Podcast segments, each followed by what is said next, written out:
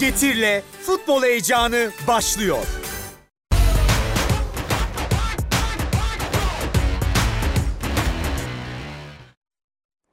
Evet, 3-0'lık net bir skor Fenerbahçe'den. Batshuayi, İrfan Can ve Rossi'nin golleriyle kazandığı Sarı Lacivertler renktaşı takımı Ankara Gücü'nü Ankara'da mağlup etti. Şöyle başlayalım. Fenerbahçe bugün iyi oynadı mı? Yani bu yaklaşımınıza göre değişir. İyi oynamasına çok gerek kalacak bir maç gerek değildi. Miydi? Ya da gerek miydi? Şeklinde bir karşı soruyla cevap verilebilir. Yani bu iki yönden bunu söyleyebiliriz. Ankara Gücü ciddi problemleri bulunan bir takım. Ömer Erdoğan'ın takımın başına geldikten sonra da bu problemlerin çoğunun henüz giderilmediğini ya da giderilme aşamasında olduğunu görüyoruz haftalardır.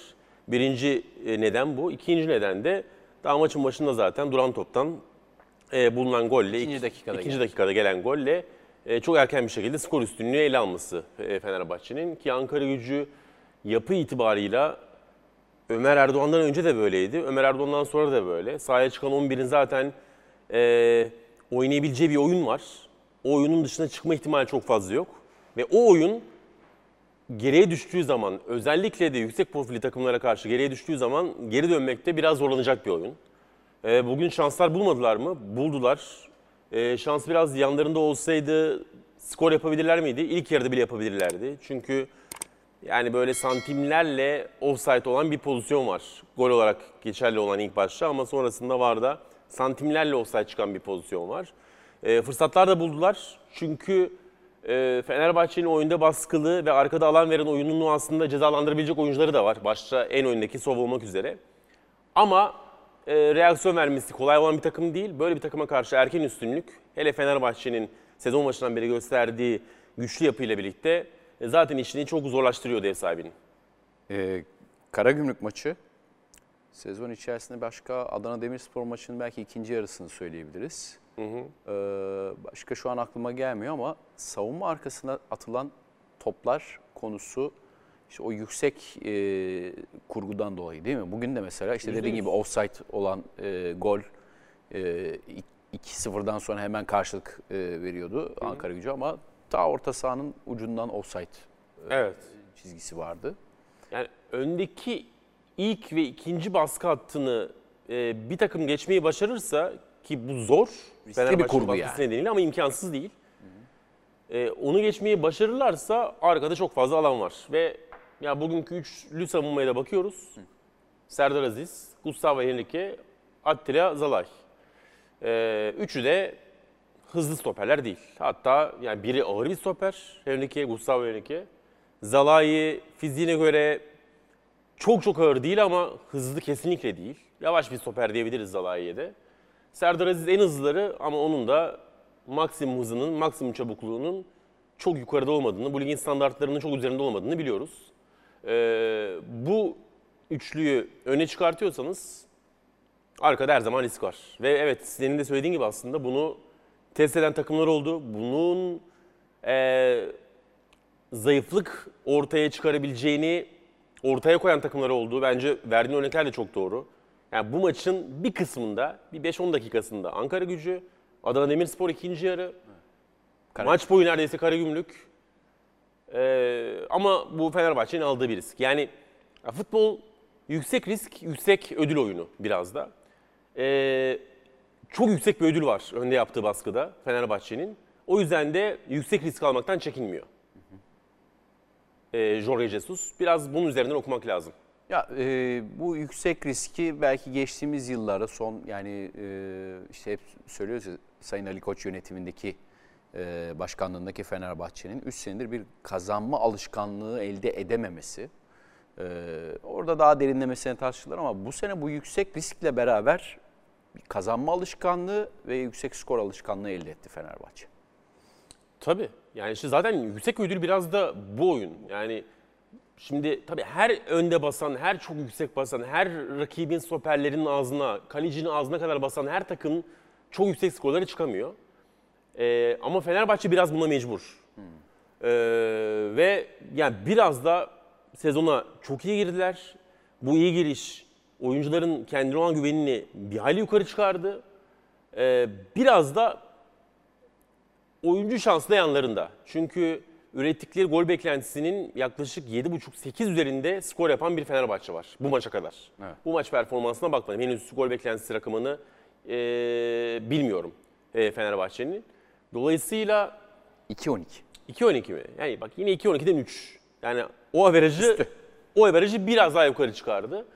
Bu biraz şanslarının da yanlarında olduğunu gösterir. Çünkü Fenerbahçe oyuncu profillerine baktığımız zaman çok bitirici oyunculardan oluşan bir takım değil. Yani Batshuayi öyle bir oyuncu değil. Enner Valencia öyle bir oyuncu değil ama 10 tane attı. Valencia durdu bu arada. 10 gol olduktan sonra durdu değil mi? Birkaç maç durabilir ama. Var. Joshua King öyle bir oyuncu değil. Serdar Dursun öyle bir oyuncu değil. João Pedro belki biraz öyle bir oyuncu ama yani oyuncuların çok büyük bölümü de çok bitirici oyuncular değil. Yani biraz şans, momentum, yüksek moralle gelen o yüksek bitiricilik de işin içine girdi.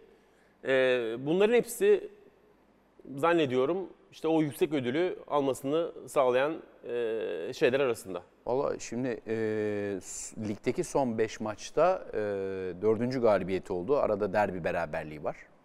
Evet. Baktığımız zaman bir Konyaspor'a mağlup oldu sadece. Avrupa'da da mağlup olmuyor. Bir tek ilk buradaki Dinamo Kiev mücadelesi, Şampiyonlar Ligi elemesindeki Dinamo Kiev mücadelesinde mağlup olmuştu. Hı hı. O maçtan sonra da bir daha mağlubiyet yüzü görmedi Fenerbahçe. Üstüne üstlük de bol gollü galibiyetler alıyor. Yani şimdi bakıyorum bir Kayserispor mücadelesi 2-0 bitmiş. Kazandığı maçların hepsi yani ligde özellikle gol beklentisinin senin de dediğin gibi çok üst katmanında. Yani muhtemelen her maç üzerine bitirdi Fenerbahçe. Muhtemelen yani tabii skor yapamadığı maçlar da var.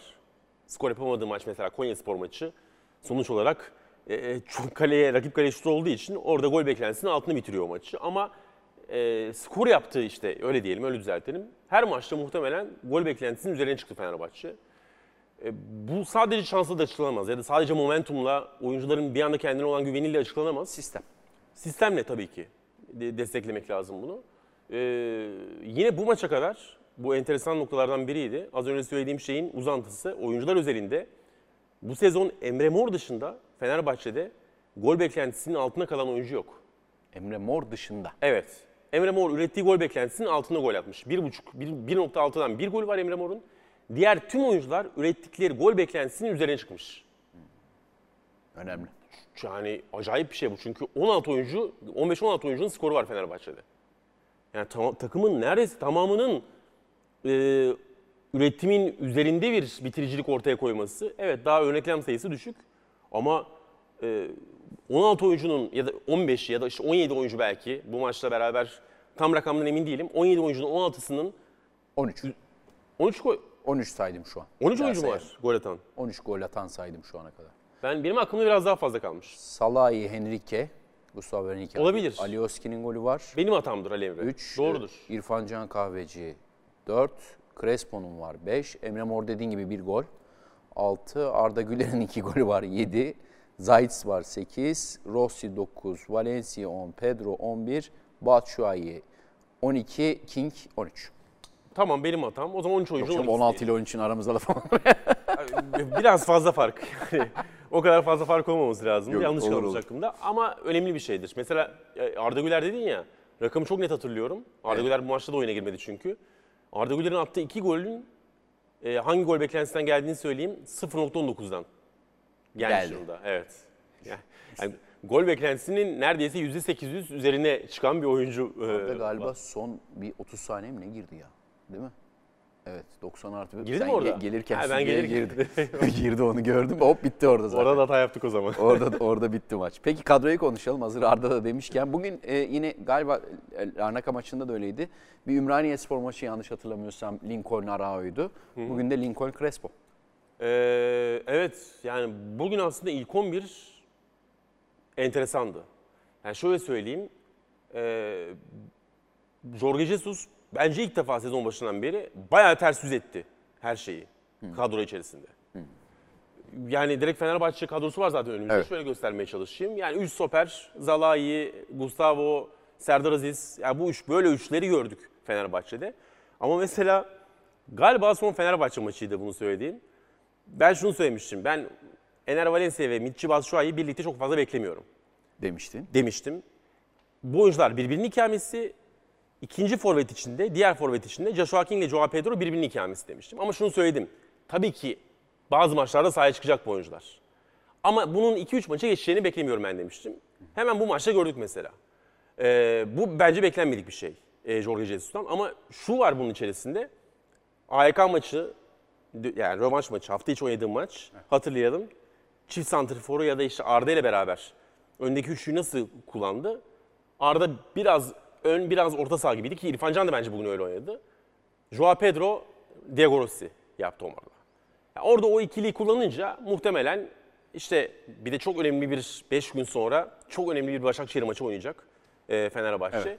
Muhtemelen o iki oyuncuyu orada kullandım.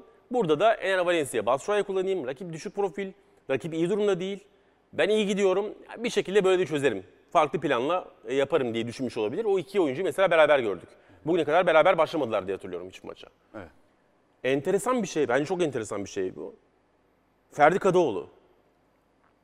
Galiba ilk haftaları, ilk bir iki haftayı dışarı çıkartıyorum. Orada olabilir ki orada da hatırlamıyorum ben. Bu sezonun başından beri ilk kez sol kenarda gördük diye hatırlıyorum. Hep Ferdi'yi sağda kullandı. Solda hep Lincoln ya da işte Alioski geldikten sonra bu iki oyuncu ön plana çıktı. Avrupa'da Ferdi'yi sola alıyordu galiba. Evet, birkaç öyle maç bir belki olabilir ama ligde hiç yapmadı bunu. Mesela burada Ferdi'yi solda gördük. Bright çok fazla ilk 11'de düşündüğü bir oyuncu değildi ligde. Bright'ı gördük. Lincoln, sen söyledin, bir Ümraniye maçı var. Maçı. Orada biraz daha farklı. Orada yapı da biraz daha dörtlü savunma gibiydi hatırlıyorum. Öyle şeyde... Şuradaydı. Arao buradaydı. Evet. Evet. Peres vardı yanlış hatırlamıyorsam aralara giriyordu. Peres dörtlü savunmanın sol stoperi gibiydi ama bekliyordu. Üçüncü stoper gibi. Evet. Sağ beki Ferdi'yi yolluyordu. Bugün de gerçi maçın birçok bölümünde şunu gördüm ben. Hı-hı. İrfan Can'ın senin söylediğin mesela şey rolü hani tam kanat değil de orta sahada yardım etme. Evet. Bazen top buradayken bile Lincoln, Crespo, İrfan Can hep şuralarda üçgen oluşturdular. Aynen öyle. Yani Lincoln AYK maçından sonra gördük içeride çok kullanmadı. Çok az kullandı bu sezon. Evet. Yani bakınca aslında bu ikili ilk defa. Ferdi çok çok az. Lincoln çok çok az. Bright Osayi-Samuel çok çok az demeyeyim ama çok baktığı bir oyuncu değil. Yani birçok şeyi ilk kez bu kadar ters yüz etti. Stabil değil yani. Jorge Jesus. Yani evet çok fazla rotasyon yaptı. Maçlardan sonra sürekli 5 oyuncu, 6 oyuncu bazen 7 oyuncu değiştirdi. Ama bu kadar yani daha önce çok kullanmadığı ya da çok az kullandığı şeyleri bir arada bu kadar gösterdiği ilk mücadele olabilir bu. İrfan Can da senin söylediğin gibi yani aslında maça önde başladı ama üçüncü oyuncu olarak gördüğümüz çok oldu. Özellikle skoru aldıktan sonra Fenerbahçe ikinci yarıda İrfan Can'ın böyle Crespo ve Lincoln'un yanına daha fazla girdiği ve merkezi biraz daha üçlediği yapıyı İkinci yarı daha sık görmeye başladık diyebiliriz. Şimdi dedin ya değişiklikler, onu değiştirdi, bunu değiştirdi, o istikrarlı değil, bunlar şöyle başladı. Abi şu adam hep var ama. Çok enteresan bir şekilde. Tabii. Hep var. Ki geçen hafta da değindi ona. Yani Szalai'de mental ve fiziksel yorgunluklar olabilir. Kolay değil, 17 maçtır oynuyor. Aynen. 18-19 herhalde olacak şimdi. Yani stoperler için en kolay şey... ya da yanlış kurduğum cümleyi şöyle söyleyeyim. Rotasyon yememek en kolay stoperler içindir. Hmm. Ki bugün de mesela bir stoperlerin başına bir şey gelse yedekte yoktu. Yok. Galiba yoktu. Yok. Şöyle yani en az mesafe kat eden onlardır. En az eforlu onlar oynar. Onların hatta kat ettiği mesafelerinin %15'i, %20'si de eğer takım çok korner kullanırsa sürekli gidip geldiği için oyuncular yani çünkü korner kullanıyor mesela. Korner kazanıyor Fenerbahçe. Szalai burada ya da stoper burada 80 metre gidiyor rakip ceza sahasına 80 dönüyor. Evet. 150 metre eder. 10 tane korner kullansa 1,5 kilometreyi zaten kornerler yazar mesela oyunculara. Evet. Ki az koşarlar, az mesafe kat ederler. O mesafelerin de büyük bölümü yavaş yavaş aheste aheste gittikleri ve genellikle de öyle döndükleri kornerlerdir. O yüzden çok eforlu oynamadıkları için üst üste maçları daha rahat kaldırırlar ama Jorge Jesus hakikaten buna dikkat çekti senin söylediğin gibi. Ya bu kadar fazla üst üste de kolay değil ama anlayabiliyoruz. Çünkü kimi kaybeden Fenerbahçe'de kalite çok düştü orada. Gustavo yeni oyuncu çok eleştirildi ilk maçlarında. Serdar sakattı. Luan Peres yeni oyuncuydu. Bence iyi performanslar çıkardı ama Böyle o da çok hızlı bir şekilde entegre olup çok uzun süre seri yapamadan bir sakatlık yaşadı o da. Öyle olunca zaten Szalai'den başka bir çaresi de kalmadı Portekizli hocanın. Hı hı. Peki. Şimdi şöyle istatistiklere de bakıyorum. Genel olarak Ankara Gücü topa hakim olarak gözüküyor istatistikte mesela. Ama nicelik mi nitelik mi? Değil mi? Bakıyorum 54'e 46 bitmiş mesela. Ankara Gücü'nün üstünlüğü. Hmm. Şimdi bunu tabii en büyük faktörlerden biri Ankara Gücü'nün maçın başına golü yemesi ve maçın aslında tamamını geride oynaması. Yine bir duran top organizasyonu bu arada. Sen sezon başından beri dikkat çekiyorsun Fenerbahçe'nin duran top organizasyonlarına. Buna kafa yoran bir hocası olduğunu biliyorum. Adını, beyefendinin adını unuttum, kusura bakmasın izleyicilerimiz.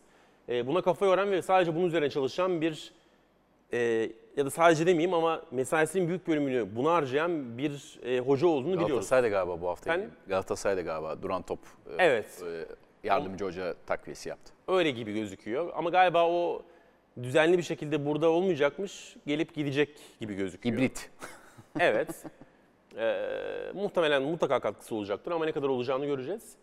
O önemli Fenerbahçe için, yani çok ciddi gelişim gösterdiler ki biraz da yani hem iyi bir organizasyon var gibi gözüküyor hem de çok fizikli oyuncular.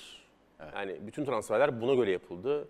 Santrforlar fizikli, merkez orta saha fizikli, kenarlar fizikli, stoperler zaten çok fizikli. Çok yüksek oyuncular var yerden.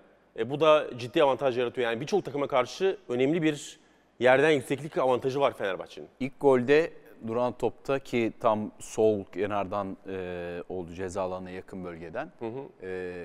Jorge Jesus serbest vuruş kullanılmadan önce ceza alanı içindeki futbolcularına, yanlış hatırlamıyorsam Serdar, Szalai, Henrique üçü birden değil de ikisi oradaydı. Şöyle bir işaret yaptı. Şunu yaptı, şöyle bir işaret. Yakın durun dedi birbirinize.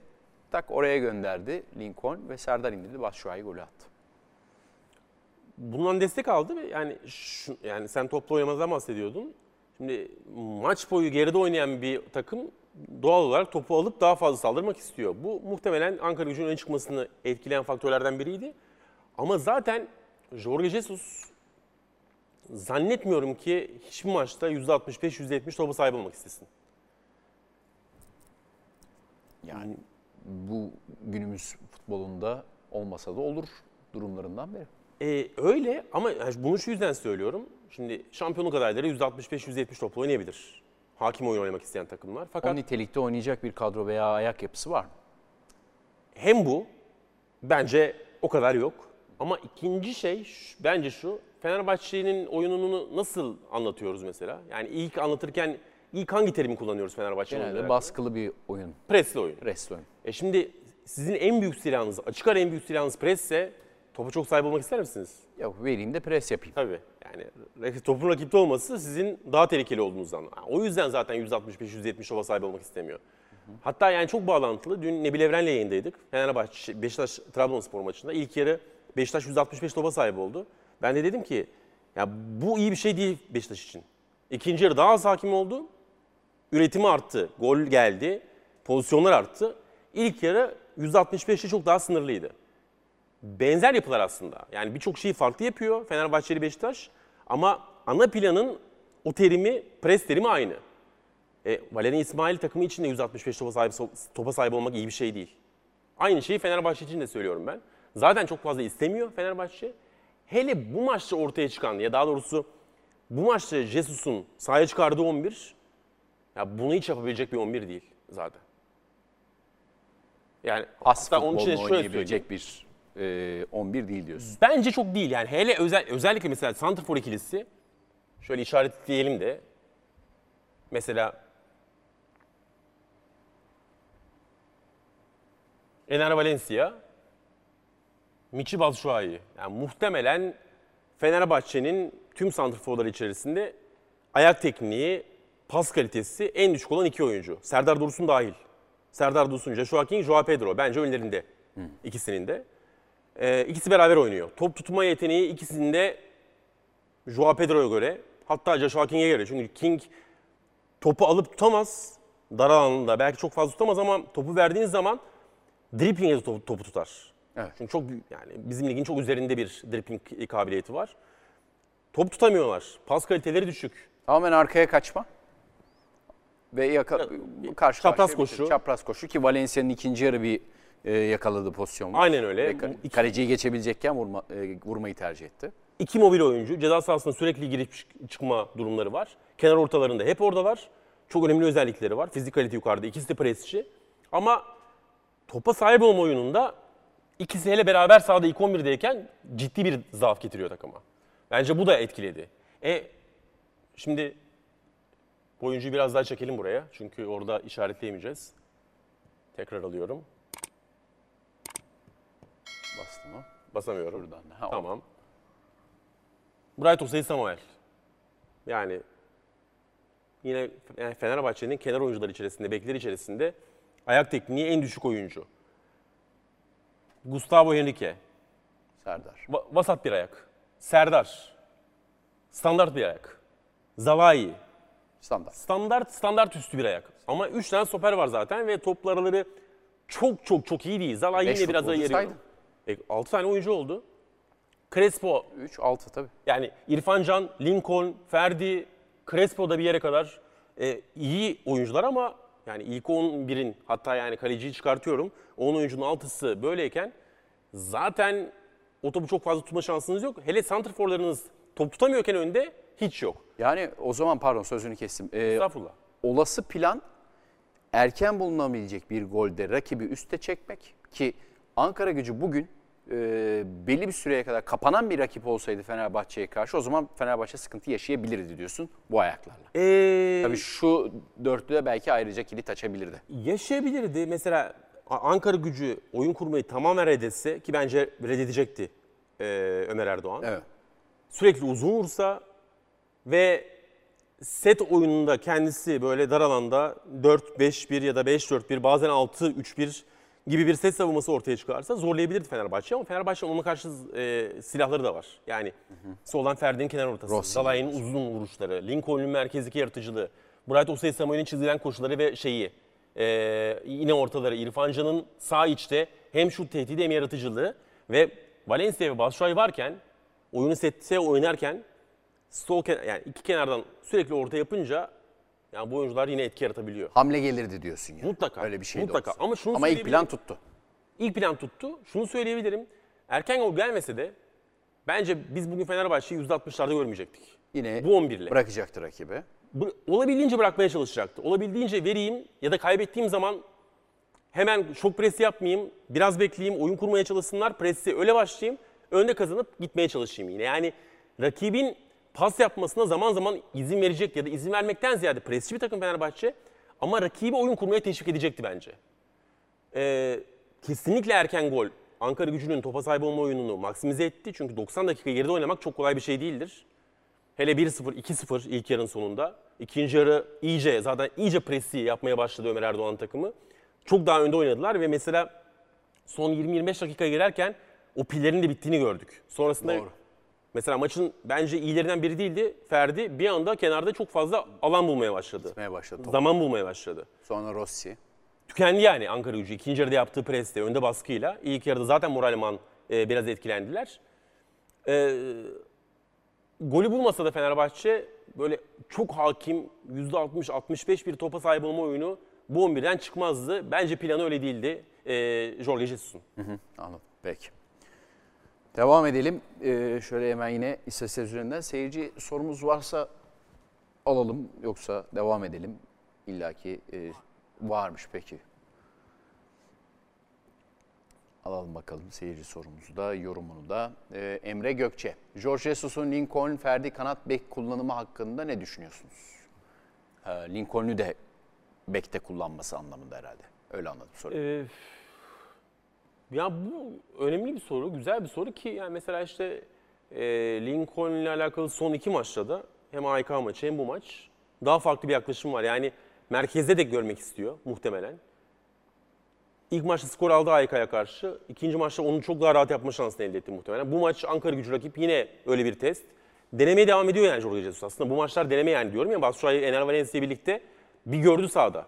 Bence memnun kalmadı çok fazla. Çünkü 60 civarı ikisini beraber oynayan aldı. Kolay değil. Gerçekten bu iki oyuncu çok iyi maçla geçirebilirler. Bugün iyi maç geçirmediler, iyi maçla geçirebilirler ama beraber 10 maç oynasınlar, iyi maçları kötü maçlarından bence daha az olur. Çünkü yani futbol biraz istikrar oyunu. Doğru. Her oyuncu beklenmedik bir pozisyonda, beklenmedik bir rolde bir maç çok iyi oynayabilir. Ama o oyuncu 10 maç o rolde, o pozisyonu kullanıyorsanız, eğer sıkıntılı bir rolse onun kendisi için, 10 maçta muhtemelen kötü maçı iyi maçına göre daha fazla olacaktır. Hı hı. Yani orada bir deneme yaptı. Lincoln'de deniyor bence. Mesela sol kenarda denedi, beklediğinden fazlasını aldı.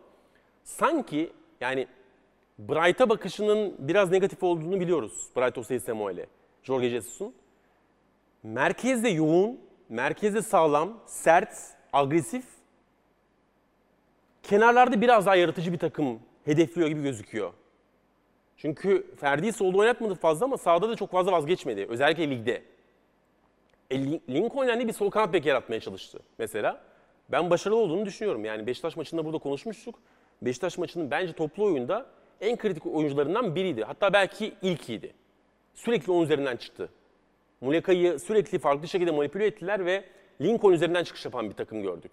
Yani kenarlarda oyunu kurup merkezi hem pres yapmak için, hem alan kapatmak için, hem de oradaki ikili mücadeleleri daha fazla kazanabilmek için daha yoğun, daha atlet, daha fizikçi, kenarları biraz daha yaratıcı düşünüyor gibi görüyorum ben. Lincoln'un özellikle solda sürekli düşünmesi biraz bana bunu hissettirdi ya da düşündürdü, öyle söyleyeyim. Şu denemeyi de görür müyüz acaba diye şu an şöyle bir aklımdan geçirdim. Lincoln'un yerine mesela İsmail, İrfan Can kısmında da João Pedro'yu koyup ileride böyle üçlü, hani zamanında Socrates, Emenike gibi bir operasyon yapar mı herhangi bir maçta diye aklıma gelmedi. Değil ki üçü birlikte dönebilir, sahanın her yerinde basabilir, topla buluşabilir ki az önce söylediğim João Pedro'nun biraz daha top teknik olarak tabii daha fazla bir özelliği var ki 10 numara oynama özelliği de var. Kesinlikle.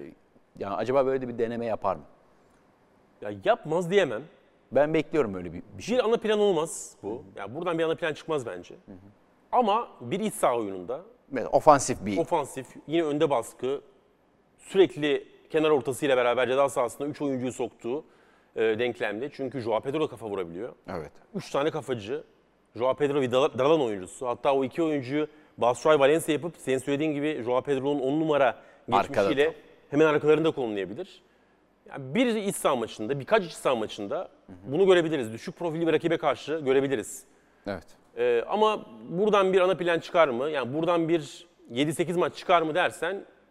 Yok ama zaten denenmeyecek bir şey değil. İstikrarlı bir şekilde bir 3-4 maç aynı kadro veya aynı format ben beklemiyorum Jorge Jesus'tan. Net rakip analizi de yapıp kendi elindeki derin kadroyu da ona göre uyarlayıp böyle bir elastik formata sokmuş vaziyette Fenerbahçe'yi Jorge Jesus'u. Haklısın.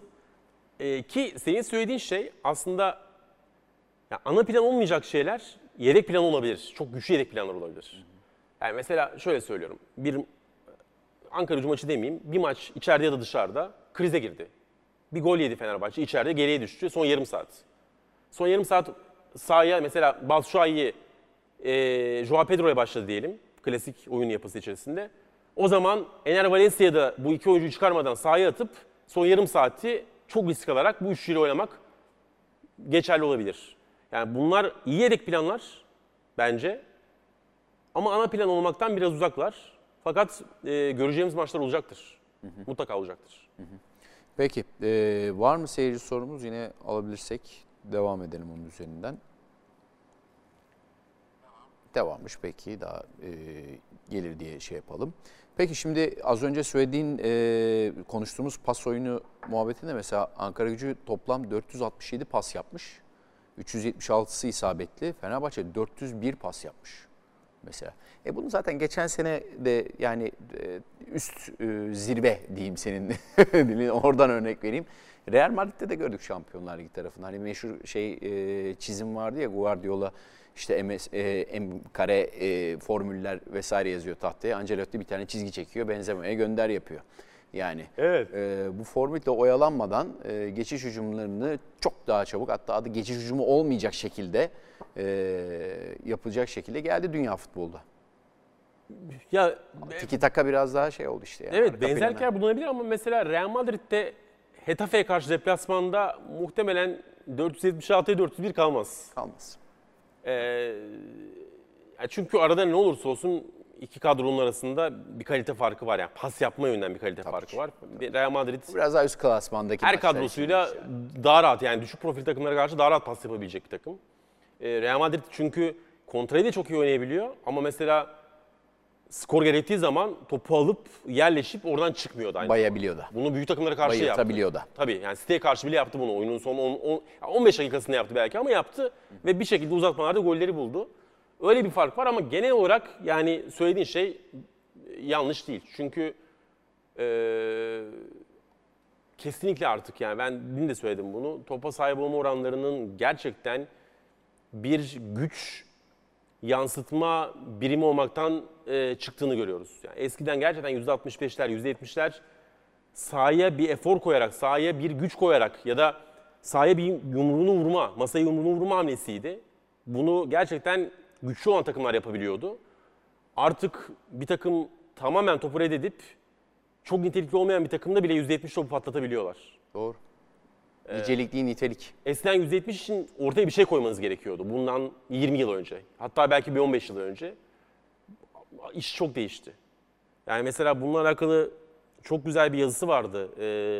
Jonathan Wilson, Socrates dergiye yazmıştı. Socrates derginin özel istediği bir yazıydı Jonathan Wilson'dan. Premier Lig'de bundan 20 yıl önce takımlar %70'i toplam 3 kez geçebilmiş bir sezonda. Şu anki Premier Lig'de ortalama haftada bir tane takım %70'i geçiyor. Ortalama haftada bir takım. Haftada bir takım geçiyor. Sezonda üçken. Sezonda üçken. Haftada bir demek 38 demek. Yani bu neredeyse 13-14 katına çıkması anlamına geliyor. Doğru. Evet. Ama bu dediğin biraz da strateji. Nitelikli takımların bırakması. Tabii ki. Topu. Peki, Jorge Jesus'un da açıklamasını izleyelim ve yavaş yavaş noktayı koyalım. 3-0 gibi net bir skor aldık. İlk yarım saatte 2 gol bulduk ama bazı zorluklar yaşadık. Galibiyetler her zaman iyidir. Her zaman çok çalışıyoruz. 3 gol attık, daha fazla da atabilirdik ama önemli olan kazanmak. Haftaya Başakşehir'e karşı oynayacağız. Hafta içi maçımızın olmaması bizim için önemli. Sıralamada önümüzdeler, zor bir maç olacak demiş Jorge Jesus. Analizler başlamış maç sonrası açıklamalarla. Yani tabii. Hani aslında biraz şey de veriyor mesaj. Tamam, bu maç çok iyi değildik. Çok iyi oynamadık ama 3 gol attık. Daha fazla da atabilirdik diye bir alt mesaj vermiş bence. Ben de maçı izlerken hocanın çok memnun olmadığını düşündüm. Gerçi yani Jorge Jesus'u her maçta memnuniyetsiz görüyoruz. Golde bile sevindiğini görmedim ben ya. Doğru. Ama bugün böyle bazı hareketli, mesela bazı hamleler yaptı. O hamlelerden de istediği sonucu alamadı bana kalırsa. Mesela bir ek gelmiş, pardon. Tabii. Hafta sonu taraftarımızdan da Altay Bayındır'ı tribüne çağırıp ona destek vermelerini rica ediyorum diye de bir rica var, talep var Jorge Jesus'tan. Zaten bir önceki maç ıslıklandığı zaman Altay aleyhine tepki olduğu zaman hoca da tepki gösterdi. Hoca tepki gösterdi tribünlere. Daha doğrusu taraftara. Mesela 64-65 civarı Batshuayi ve Valencia beraber oyundan aldı. Evet, direkt ikisini birden. Direkt ikisini oyundan aldı ve oyuna kimi soktu? İşte AYK maçının ilk 11'inde maça başlayan, ikili gibi maça başlayan Diego Rossi ile João Pedro'yu aldı. Ki Valencia'nın kaçırdığı pozisyon hemen akabinde aldı. Hemen akabinde. Ama hazırlanmışlardı zaten. O hatta kaçırmasa da alacaktı. Hatta sonrasında merkezi ve şeyi çekti. İrfan Can'ı oyundan çıkartıp İsmail Hüsey'i aldı. Merkezi sağlamlaştırdı. Bir pasör ekledi. İsmail iyi bir pasör. Takımın en iyi pasörlerinden biri. Lincoln'u da öne çıkardı. Yani evet. Lincoln, İrfan Can'la hemen hemen aynı teknik kalite. Merkeze teknik kaliteyi bozmadı. Orayı tazeledi, güçlendirdi. Lincoln'u öne çıkardı. Ben bundan şunu düşündüm. Ankara Gücü'nün önde baskı yaptığı, topu daha fazla domine ettiği bir süreç içerisinde onu yaptı. Dedim ki Batshuayi ve Valencia hiç top tutamıyordu. Öne iki tane top tutabilecek. Attığın zaman o topu orada sürükleyebilecek ya da kalmasını sağlayabilecek oyuncu al. Demek ki hoca biraz daha topla oynamak istiyor. Biraz daha topa sahip olarak savunma yapmak istiyor diye düşündüm. Bu iki oyuncu oyuna girdikten sonra Ankara Gücü oyunu daha fazla domine etmeye başladı. Bir soru daha varmış hazır akabinde. Jesus pasör bir takım istese nasıl bir 11 çıkar? Hadi buyur tam cıkışsını. Ömer Turan, teşekkür ediyoruz. Ya ben bu tarz sorulara çok cevap vermeyi aslında böyle seven biri değilim. Çünkü ya ben hocası değilim Fenerbahçe'nin. Ya benim çıkaracağım 11'in bir anlamı yok. Sen hoca olsan. İşte hoca değilim. Hoca olmadığım için olmayayım çok diyorsun. Fazla bir anlamı yok. Ama yani Fenerbahçe'den pasör takımlar çıkar. Çıkar yani. Ama takımın pas kalitesini arttırmak bir şeyi düşürmek anlamına gelir. Neyi? Fizik kalite ve yoğunluğu. O yoğunluk düşerse ne olur? Pres oyunu biraz geriye gider. Ne hocası Jorge Jesus? Pres hocası. Ya da öyle demeyelim.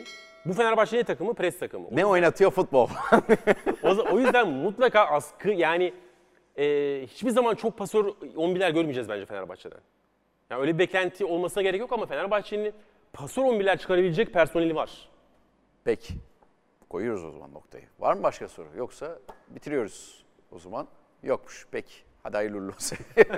Süper Futbol'u noktalıyoruz. Bu haftayı da bitirdik. Haftaya yine Süper Futbol'da, Sporto'da Süper Lig maçları sonrası Emre Özcan'la yorumlamaya devam edeceğiz efendim. Hoşçakalın. Getir'le futbol heyecanı sona erdi.